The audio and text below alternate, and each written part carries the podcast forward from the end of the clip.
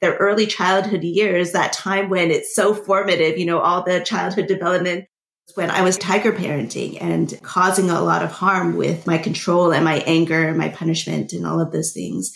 But, you know, when I started shifting and pivoting, there was a lot of healing and a lot of trust has been rebuilt. And so now that my children are older, we have like a great relationship and there's just so much love and trust and appreciation of each other now.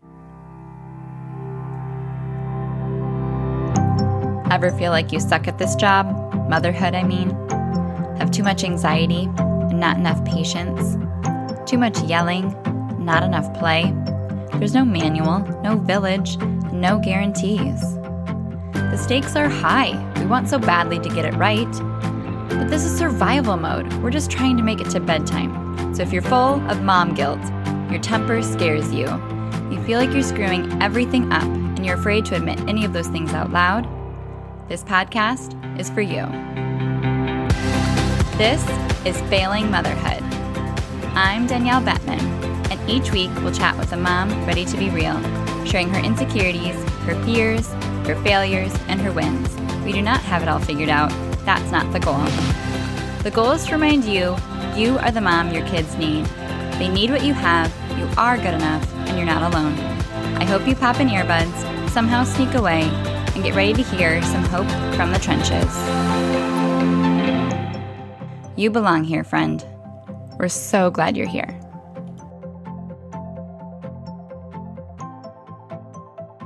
Hey, it's Danielle. Welcome back. In this episode, I am interviewing Iris Chen. Iris is a recovering tiger mother and founder of the Untigering movement. In her book, Untigering Peaceful Parenting for the Deconstructing Tiger Parent, she shares her journey and reflections on shifting away from parenting rooted in power to parenting grounded in partnership.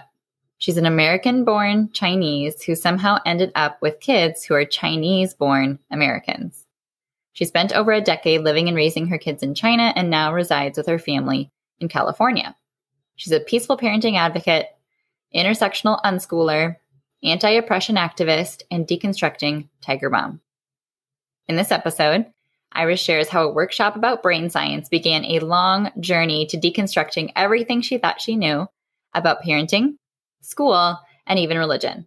She began to move away from tiger parenting, which is based in control, which was the way she was raised and the culture she was surrounded by, and began a process of reparenting herself. She shares a lot of correlations and wisdom connecting how we relate to ourselves is interconnected with how we show up as parents.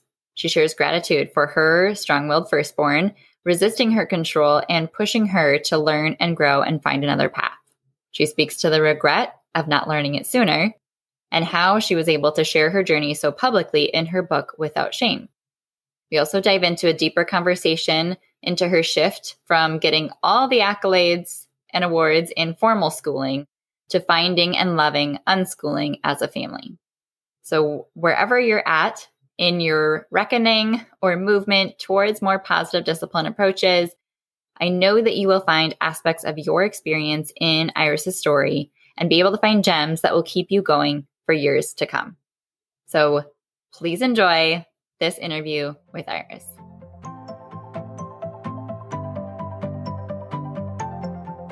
Welcome to Failing Motherhood. My name is Danielle Bettmann, and on today's episode, I'm joined by Iris Chen. Welcome. Thank you so much for being here. Thank you for having me, Danielle. So, I know we originally connected on Instagram a while ago, and I had been following you because you just cultivate all the best from like all of the, you know, parenting influencers. And there's so much good out there that I did not know was a thing, at least in my first few years of motherhood. And I know probably there's a lot of moms that are either just finding it or overwhelmed by it or haven't found it yet, and that's okay. But I'm excited to be able to share your journey and your story because it's very relatable. And you are just a mom that is sharing her journey of kind of figuring it all out as you go, reconciling that with the way that you were raised and the culture that you're in. And I just so appreciate your transparency. So thank you for your willingness to come on and share with us. Mm, thank you. So go ahead and introduce yourself. I already shared your bio, but just who are you and who's in your family? Yeah. So, like you mentioned, I'm Iris. I am now a mom to two teen tweens. So, I have two boys who are 12 and 14. And we were living in Asia for many years, but in 2019 moved back to the States. And so have been back for a few years right before the pandemic. So yeah, like you mentioned, this really like untigering has really been about my own journey of shifting away from that authoritarian, hierarchical, controlling, high demand parenting that I grew up with to embrace peaceful parenting. And yeah, it's really been my own journey and like everything that I share on my social media is stuff that I need to remind myself. So I really approach this not as an expert. You know, I don't have any degrees behind my name. I'm not a therapist. I'm not any, I'm just a mom who is learning and is trying to practice this. And so I feel so much for the parents who struggle because I'm that parent, but also encouraging all of us like, to we still need to hold ourselves accountable. We still are responsible to grow and heal and that in community we can do it. Yes. So just to qualify, have you ever felt like you were failing motherhood? Oh, absolutely. All the time. But I think nowadays my approach is more like who defines what motherhood is? Like whose standard am I trying to meet? like there's so much more grace now, now that I understand more about peaceful parenting and myself. It's really about embracing my own humanity so that I can embrace the humanity of my children. And so it's completely okay to mess up. It's a, I think the idea of failure is that sort of tiger parenting mindset where it's like there's a certain standard. You need to get 100%. You need to ace this thing. Otherwise, you should be ashamed. You should feel you know, the mom guilt or whatever. And I'm really trying to move away from that where it's like, it's not about those expectations. It's not about doing everything perfectly. It's about how can I really hold space for all my emotions, understand my own needs, have good boundaries, like show myself so much grace and compassion, just like I want to do with my children. So this path of peaceful parenting has definitely been a lot about reparenting myself as well. Mm-hmm. Exactly what you said. Embracing your humanity to embrace their humanity. So much of how we treat ourselves is interconnected. Yeah. And related to how we end up treating our kids then and how we see them and the story we tell ourselves. And, you know, all of that meaning that we correlate to those discipline moments and it's all in, so interconnected. So I know that that wasn't a light switch, you know, from one day, one day I'm over here and the next day everything is different. So walk us through a little bit of the beginnings of that journey. Paint the picture of the parent that you were the first few years of your kid's life. Yeah. So I called my own journey untigering because I was that tiger parent, that tiger mom. So for those who might not be familiar with the term, it comes from Amy Chua's book, The Battle Hymn of the Tiger Mother. And she just sort of, you know, paints the picture of the Chinese immigrant parent that is very strict, has very high expectations for their children to obey and achieve so that they will be successful in life, you know, and so I think that's really tied perhaps to the immigrant mentality. And that's the type of parenting that I definitely grew up with. And it wasn't just my parents, you know, in some ways they might not have been that intense, but it's just the culture around me as well and school expectations, all of those things. And so I grew up just being the quote unquote good child, like obeying, doing everything I was expected to do, but feeling a lot of resentment along the way. And when I had kids of my own, I just assumed that that's what they should do as well. You know, like regardless of how they felt, they should still obey, still make me proud, still excel in whatever they tried. And particularly with my oldest child who was a sensitive and anxious child. And I didn't understand that about him. I thought like that he was difficult. I thought that he was disobedient, that he had tantrums all the time and I didn't know how to handle it. I thought I just needed to come down harder on him, control him more, punish him harder. All of those things that were used on me that worked on me because I was a more compliant child. But for him, it just wasn't working. It was escalating it more and more. And I felt so much tension and anger and frustration with in my relationship with him. And I was not enjoying him, not enjoying being a parent. And that really scared me where it's like, oh my goodness, I don't actually like my child. Like, how did I get to this point? What do I need to do to heal this? And so coming to this point where I realized that the problem was not with him, but with me. One aha moment that I had was just going to like a parenting workshop and the speaker was sharing about neurobiology and about how children are really unable to regulate without our help.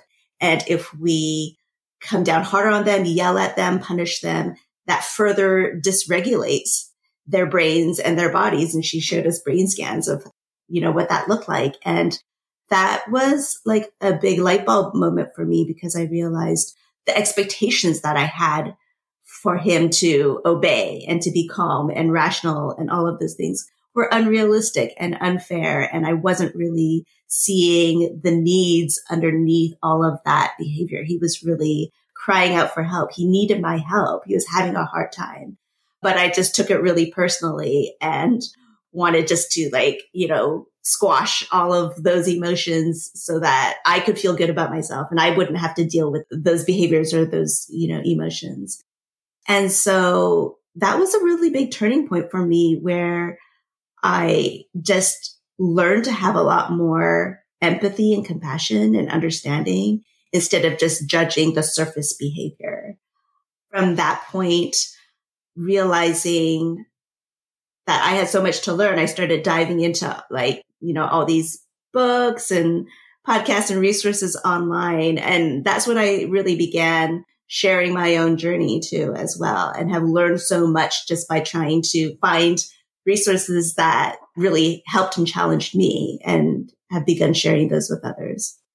Which is so needed and so appreciated. And that's why your movement has, you know, grown and your platforms are at the place they are because it attracts like-minded moms who want the same things and are working so hard to find the same resources and they just benefit so much from that sense of community that oh i'm not the only one with a kid like this, or I'm not the only one that is, you know, trying to figure this out and it feels really hard and confusing. But I know the place you were at, you know, with your understanding of discipline at the time and the strategies that you had, it's not coming from a place of, you know, manipulation or not wanting good things for your child. I'm sure that you were functioning from very good intentions so, what were some of those thoughts or maybe fears or things that you felt like you had to do to make him successful? Yeah. So I think, you know, also just coming from like a conservative religious background as well, I think played into I really did think that I was doing the right thing. You know, like I was raising responsible children. There were values that I wanted to instill in them, whether it was like sharing or apologizing or obeying or being thoughtful and all of those things. But I think what ended up happening was I was doing it in a very controlling and demanding way. So it was sort of like an outside in approach where I was trying to make them behave in a certain way instead of really cultivating it from inside out where it was actually part of their character. And part of that is really they need freedom and autonomy. Like it cannot be forced upon them because that doesn't actually produce the character qualities that we want. It actually produces a lot of resentment, a lot of like performing, showing you a certain face in front of you and then turning their back and like doing something completely different. Right. So that's not actually like, even though there are certain values and qualities that we want to see in our children and model for our children, doing it in that way is very counterproductive and really shoots ourselves in the foot. And so, yeah, I think there was after I learned about these things about, you know, peaceful parenting and all of that, there was like a lot of, you know, sadness and guilt and, and shame for what I did, thinking that it was right, thinking that what I was doing was good for them and good for our family and really seeing all the harm that it caused. But I think the beautiful thing is that when we take the time to repair, to, you know, take responsibility for our mistakes, to actually show that we are working hard to change and all of those things that healing is possible, like the trust that I have rebuilt with my children is possible. So I didn't find this way of parenting until, you know, my children were quite a bit older, you know, like eight, six and eight. So their early childhood years, that time when it's so formative, you know, all the childhood development when I was tiger parenting and causing a lot of harm with my control and my anger and my punishment and all of those things. But, you know, when I started shifting and pivoting, there was a lot of healing and a lot of trust has been rebuilt. And so now that my children are older, we have like a great relationship and there's just so much love and trust and appreciation of each other now. And so it's never too late. I want to tell parents that it is definitely never too late. And it's not necessarily about those dramatic, you know, 180 changes either, even though like after that parenting workshop, I did, you know, stop spanking cold turkey. That was one thing that I was like, okay, this is causing so much harm. I've got to stop it. But, you know, we might have those moments, but a lot of it is just like the daily moment by moment interactions that we have too, where we're sewing back into that love and that trust and connection. I think that's so beautiful and so important to make the point to share because at any point when a parent begins to work on themselves and work on their parenting journey, there's always a before.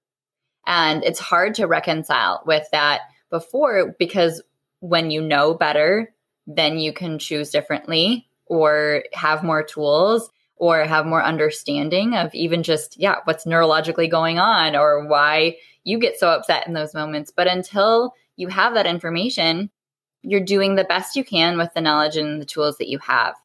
And that is kind of a reckoning that every parent has to kind of go through if they decide based on new information to start to do things a little bit differently. And there is guilt and there's shame and there is regret. And so for you to be able to speak about that so publicly, how did you view that in a way that was healing? Yeah. I mean, needing to write about it in my book, a lot of people ask, like, how could you be so honest and vulnerable in your book about all your parenting failures? And I think part of it is like the very thing that we want to do with our children, which is to look past their behavior, to understand the needs beneath their behavior, that, to show them empathy and compassion. Those were things that I needed to offer myself as well. You know, that reparenting that we have to do where yes, I was behaving in certain ways but it was trying to meet a need. It was like a lack of understanding. It was like, you know, just to understand my inner child and the wounds that I was trying to meet by like needing to control another, you know, to control my child. So again, like being rooted in that unconditional love for myself and the resistance of shame, the very things that we want to offer our children is like no matter what they do, no matter how they behave, even the mistakes they make, even though they might be really bad and have dire consequences that I, as a parent, you know, want to communicate that I'm always there for them, that we will work through this together, that they are safe, that they are loved, they belong. Mm. And so a lot of that was having to, you know, like work on healing those messages for myself and know like no matter what, no matter my quote unquote performance as a parent, I am loved and I am worthy of belonging and I'm safe. You know, all those, those mantras that we want to speak to ourselves. So I think that helped me to get less defensive instead of like, if my identity is threatened, when I am not perfect, when I fail, then it's easy for me to get defensive and to like hold on to those ways of being without being reflective about it. But when I know that my identity is secure and I know that I'm safe and loved, then I can be more reflective and take responsibility and separate my actions from my worth and, and who I am. You know, like, oh, I made a bad choice there and that was wrong. I can call it that and I can label it that because that doesn't like totally make my sense of self crumble, you know? And so I think that's something that I had to strengthen throughout the years. And especially, you know, now doing this more publicly and writing about it more publicly, needing to be really secure because it's easy for us to feel like imposters, right? Like, yeah, we talk about parenting and we encourage other people to parent a certain way, but then obviously we're not perfect either. And so, yeah, just being secure, more secure in who I am has been really helpful. Oh, that's huge. That's huge. And I think as sad as it is, a little bit of still a foreign concept to grown-ups at this stage of their life if it wasn't modeled for them and that foundation wasn't laid by the ways that they were treated by their parents hence the term reparenting going back to laying kind of those building blocks of the meeting those deepest needs we have as humans so for you was that something that you could go back to or was that a new foundation that you had to lay and if so what steps did you take to do that? Yes, it was definitely new. I think, you know, because what I, the messages that I received when I was young was that I needed to be good. I needed to perform. Yeah, just do what was right, perform, achieve, not complain, all of those things in order to be loved. And all of that stuff is really implied. It's not like it's explicitly spoken. Like our parents or our communities would never say that. But I saw how others were treated when they disobeyed. I saw, you know, the messages other people got when they didn't do well. And I also saw what happened when I did do well and the affirmation and all of those things that I got from that. And so I felt like a lot of it was, you know, based on behavior, my relationship, like my core relationships were all about behavior and pleasing the parent or doing what was expected. And so I had to unlearn a lot of that. And for me personally, like I mentioned, I grew up in like a conservative Christian upbringing. And so some of that was reinforced through that. And part of my journey has been sort of like deconstructing a lot of those beliefs and experiencing my personal faith in a different way that is based on unconditional love so that I can offer that to myself. So it has been a huge healing journey and I continually get opportunities to practice it because it's like a lifelong journey.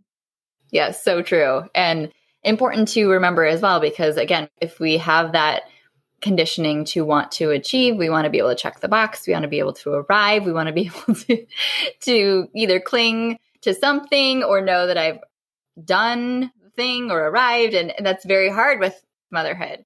There is no arriving. it's evolving. Yes. And what's the name of your podcast again? Failing Failing Motherhood. Yeah, Failing Motherhood. And I really feel like that's like in some ways a helpful perspective in terms of like instead of like winning motherhood or like perfecting motherhood. I mean, those are just really unrealistic expectations. And if we can accept that we are going to fail sometimes, you know, that it's going to be messy and imperfect, that there's just so much more ease and grace and playfulness and yeah, all of that for us.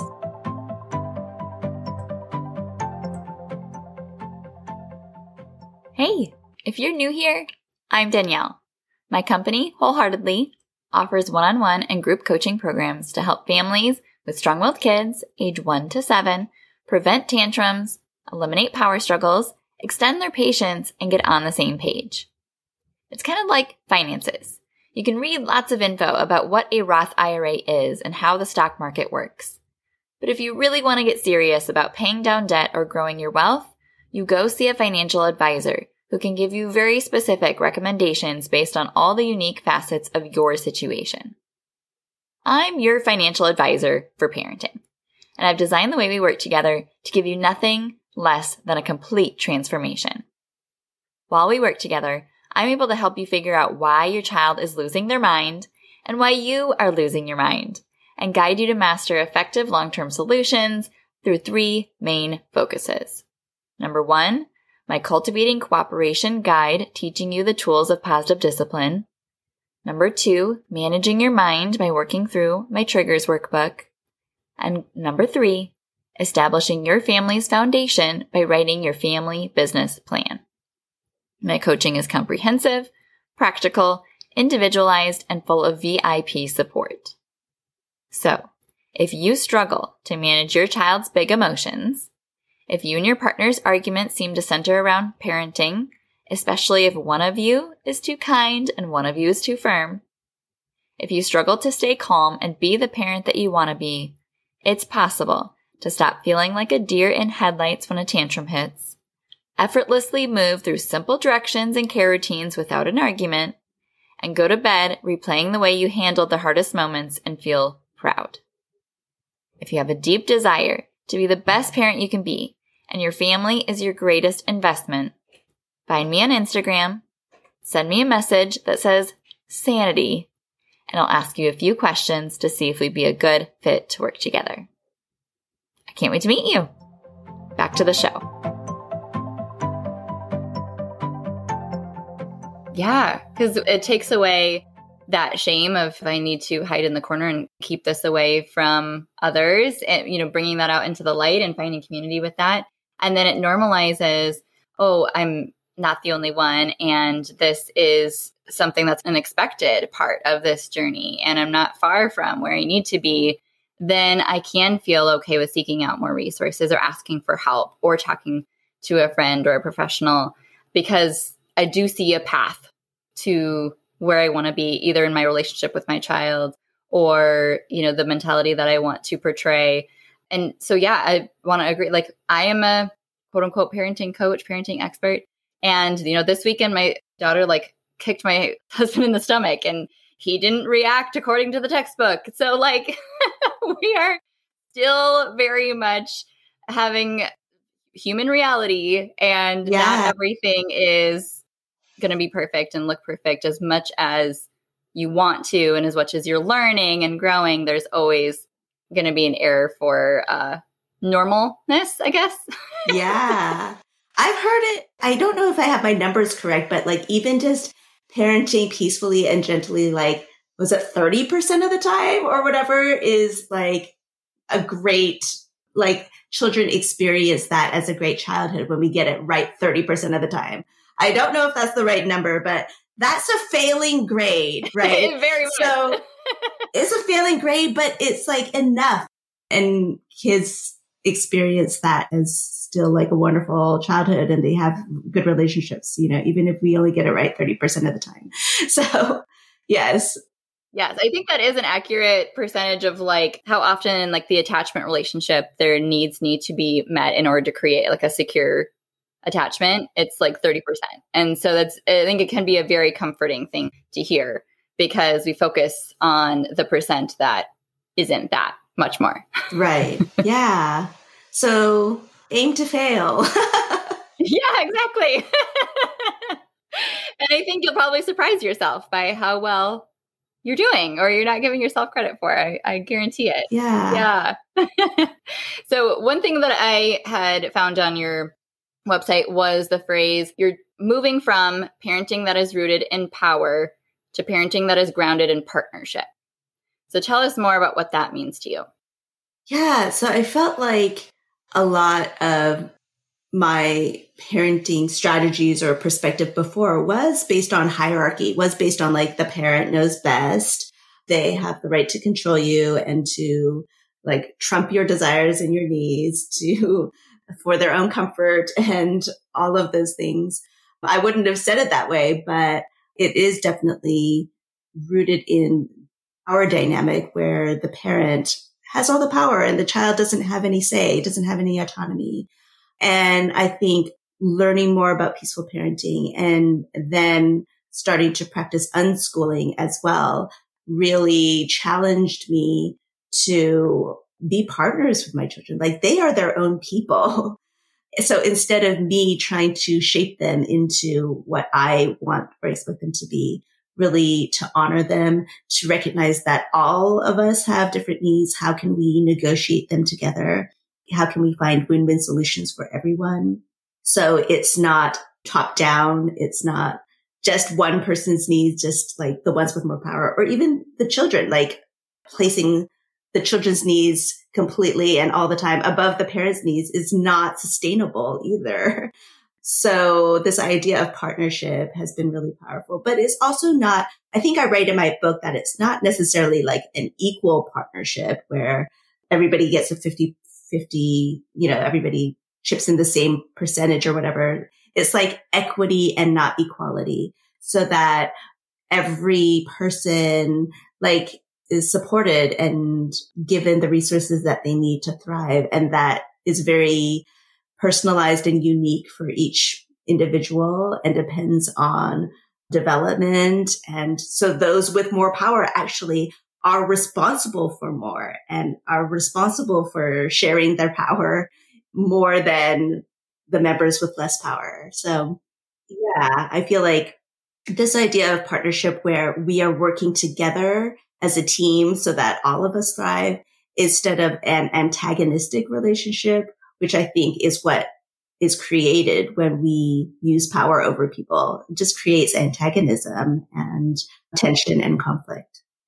Hmm. And what you saw with your son's behavior was the direct result of kind of that rejection of that power. Yeah, yeah. He was saying, "No, I'm my own person. I'm not having any of that."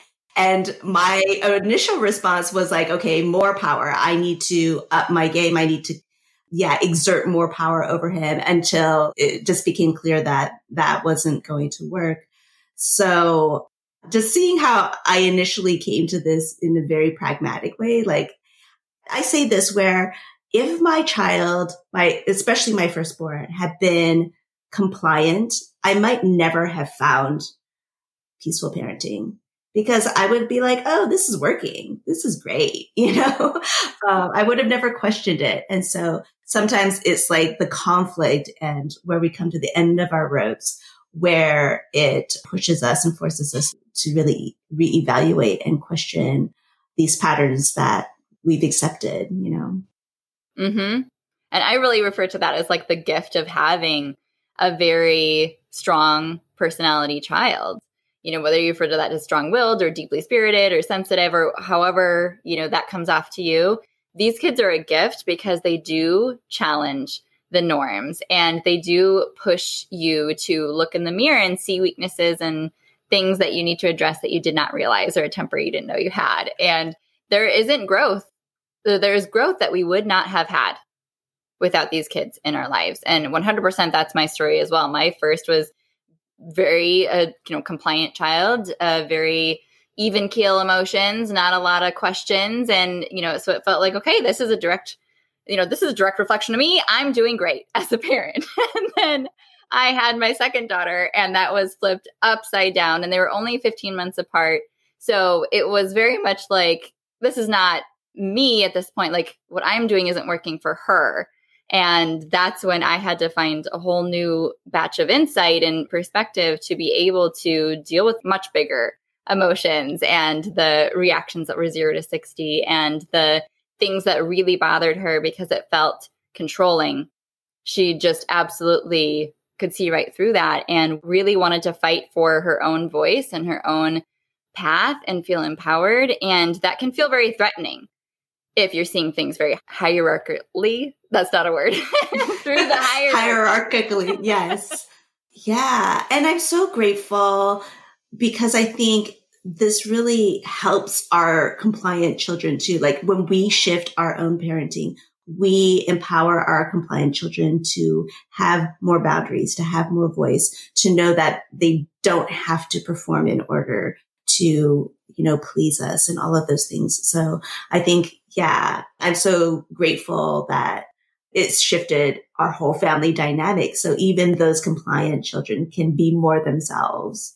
Yes. Cause, you know, you were that child. I was definitely that child growing up. And like you said, it's not spoken expectation, it's the unspoken expectations and the way that you just really begin to create this reality in your head of how you need to be and who you are to other people. That the more explicit we can be in creating the opposite or just holding space for that they can have emotions or that they don't need to be perfect and they are loved even if they don't get a perfect grade that can be exactly the balm that that child needs that we didn't know they even needed to hear yeah so important so like you said you're a self-proclaimed overachiever and you know have all the accolades to prove it right you were very successful at school graduated early with honors from a prestigious university and now you're unschooling. So tell me a little bit about that evolution.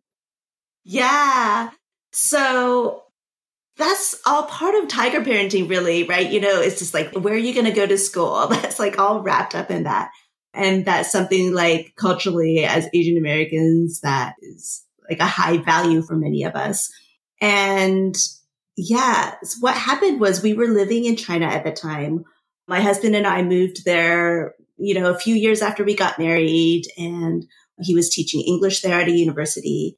And so we started, you know, having kids. So my children were both born overseas in China and definitely had the expectation that they would, of course, do well in school. they would, that's the just unspoken that they would do that. And I think what happened was we couldn't get them into the local school because we were, you know, considered foreigners and they needed to serve their local community first. And so they didn't have any spaces for us. And so we were sort of running out of options in terms of what we could do for schooling. You know, we didn't want to send them to the international school that was really expensive and way across town.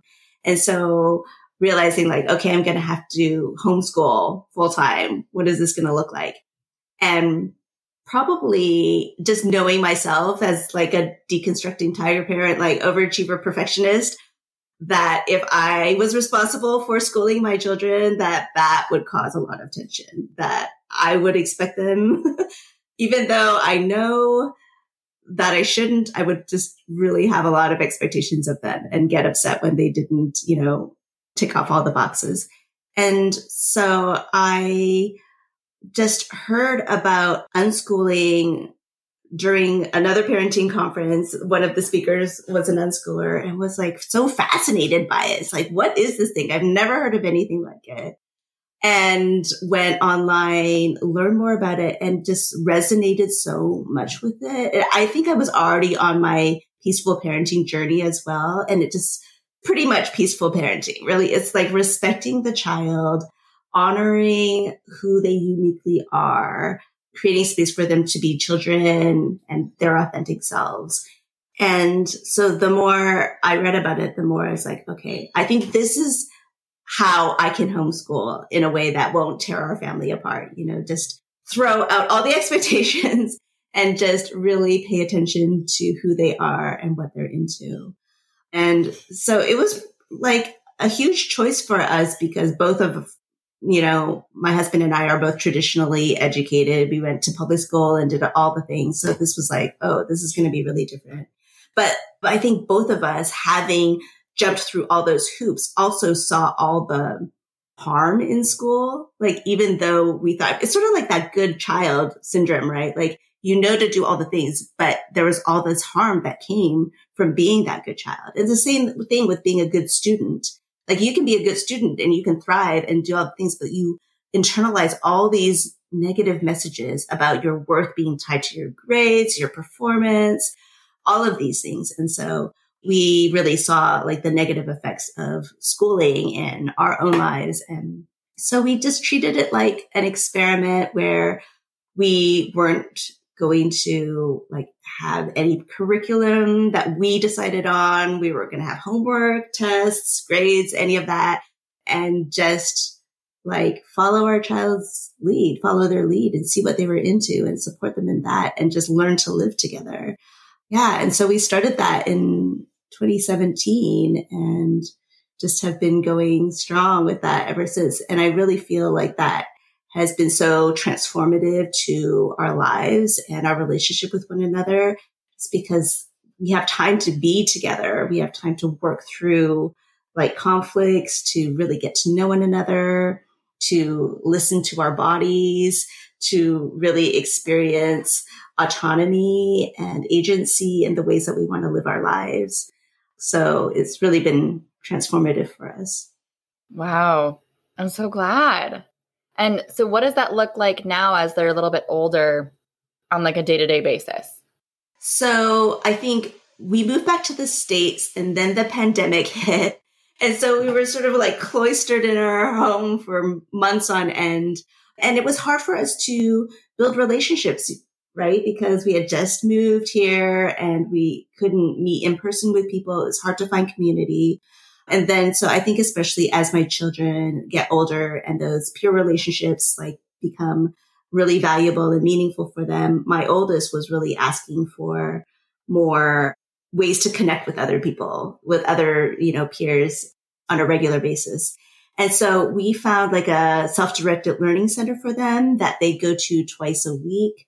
So it's not school in the normal understanding of it. It's like they offer courses and classes, but you're not required to go and there's no test. It's just like offering learning and information. And so they do that twice a week. And then the other three days of the week, they are home with us and, you know, they can wake up when they want to and just spend their day. Like usually in the beginning of the week, they might have some goals that they set for the week. It's like, okay, this is what I wanted to do for this week.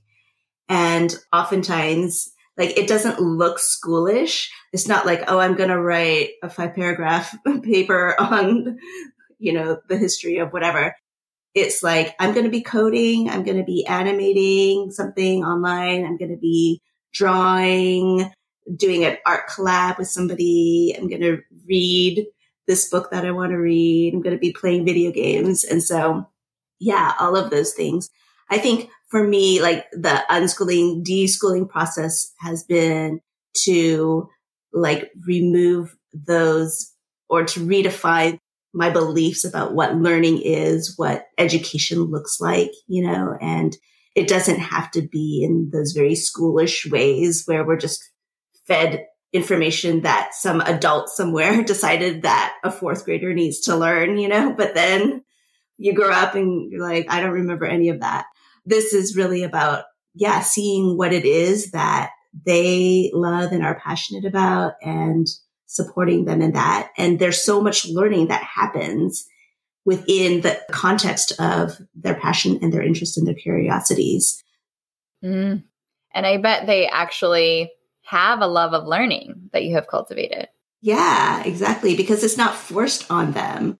But I think it's also something that we, that I need to check for myself too, because like it doesn't necessarily mean that they're going to be go out and be engineers or like create their own company or whatever. Like it can be very more casual. Like I think it's easy to choose unschooling when you have a very driven child who's going to like meet all those tiger parent expectations anyway, just outside of school.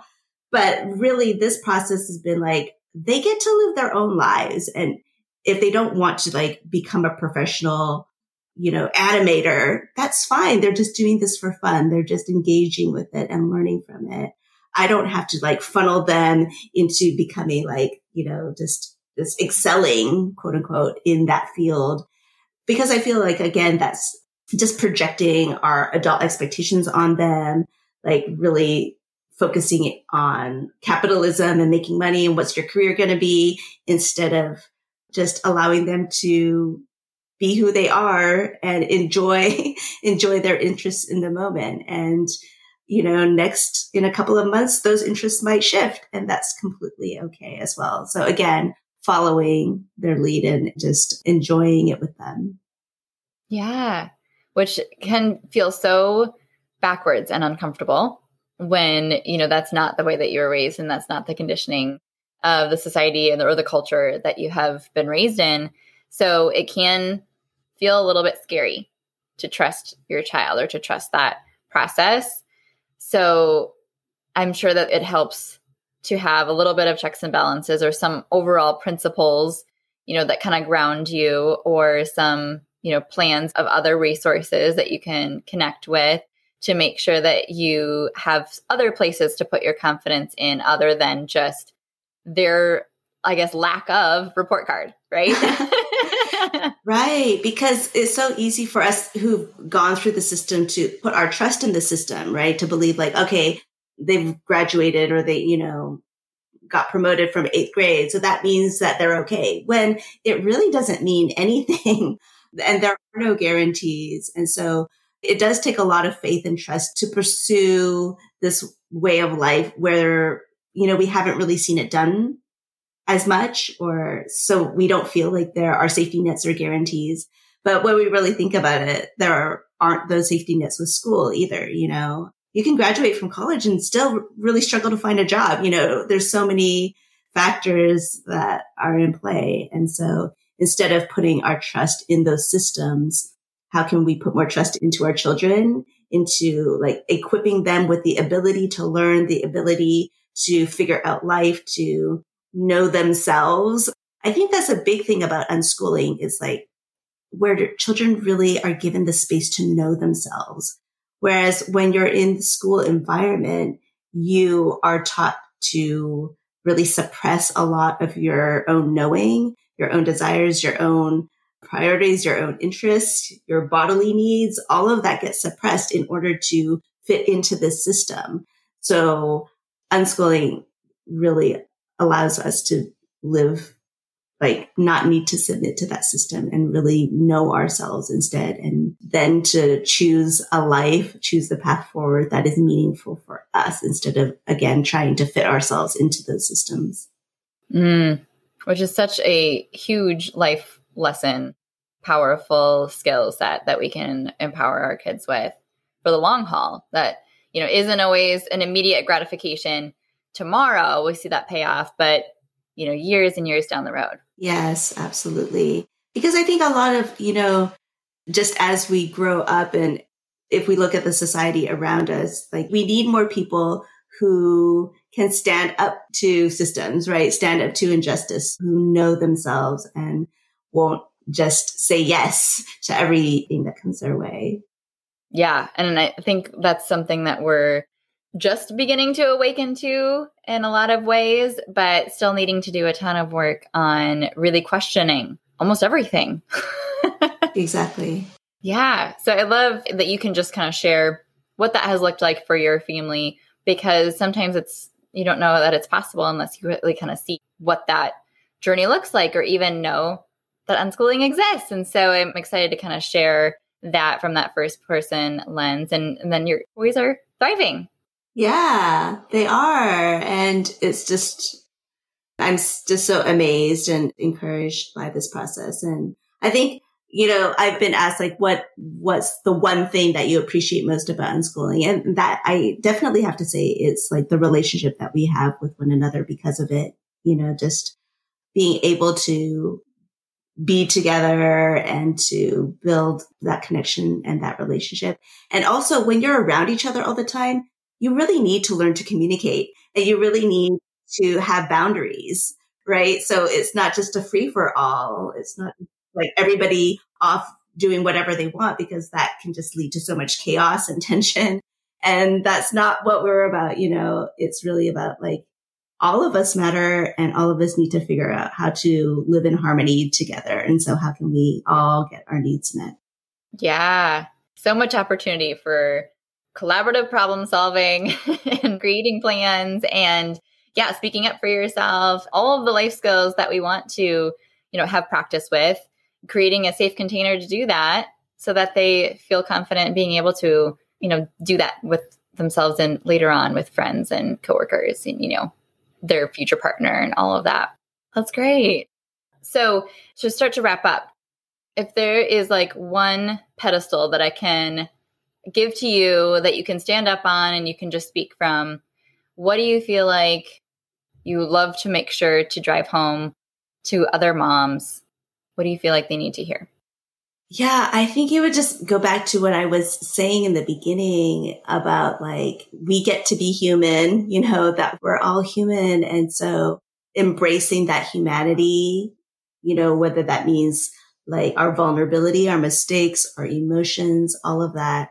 I think that has been really pivotal and healing for me to like, again, let go of those impossible expectations that we often place on ourselves and really just show ourselves a lot of compassion and grace. Mm, so needed. Yes. And so, how can listeners connect with you and your work and your book? Yeah, so you can buy my book, which is called Untigering Peaceful Parenting for the Deconstructing Tiger Parent. You can find that on Amazon or pretty much anywhere where you buy books. And also my blog, untigering.com. And the social media pages or platforms that I'm most active are Facebook and Instagram. I'm also just at Untigering on those platforms. Perfect. I'll put the links to those in the show notes for an easy click. And so, lastly, what I ask every guest that comes on is how are you the mom that your kids need? I think I am the mom that my kids need by being fully myself. So by not trying to be the mom that they need, but by being honest and authentic about who I am and taking, you know, repairing and apologizing when I'm not what they need. So I think again, it's really about myself and the work that I need to do on myself and embracing myself and coming to them as fully myself in all my messiness as well. Hmm.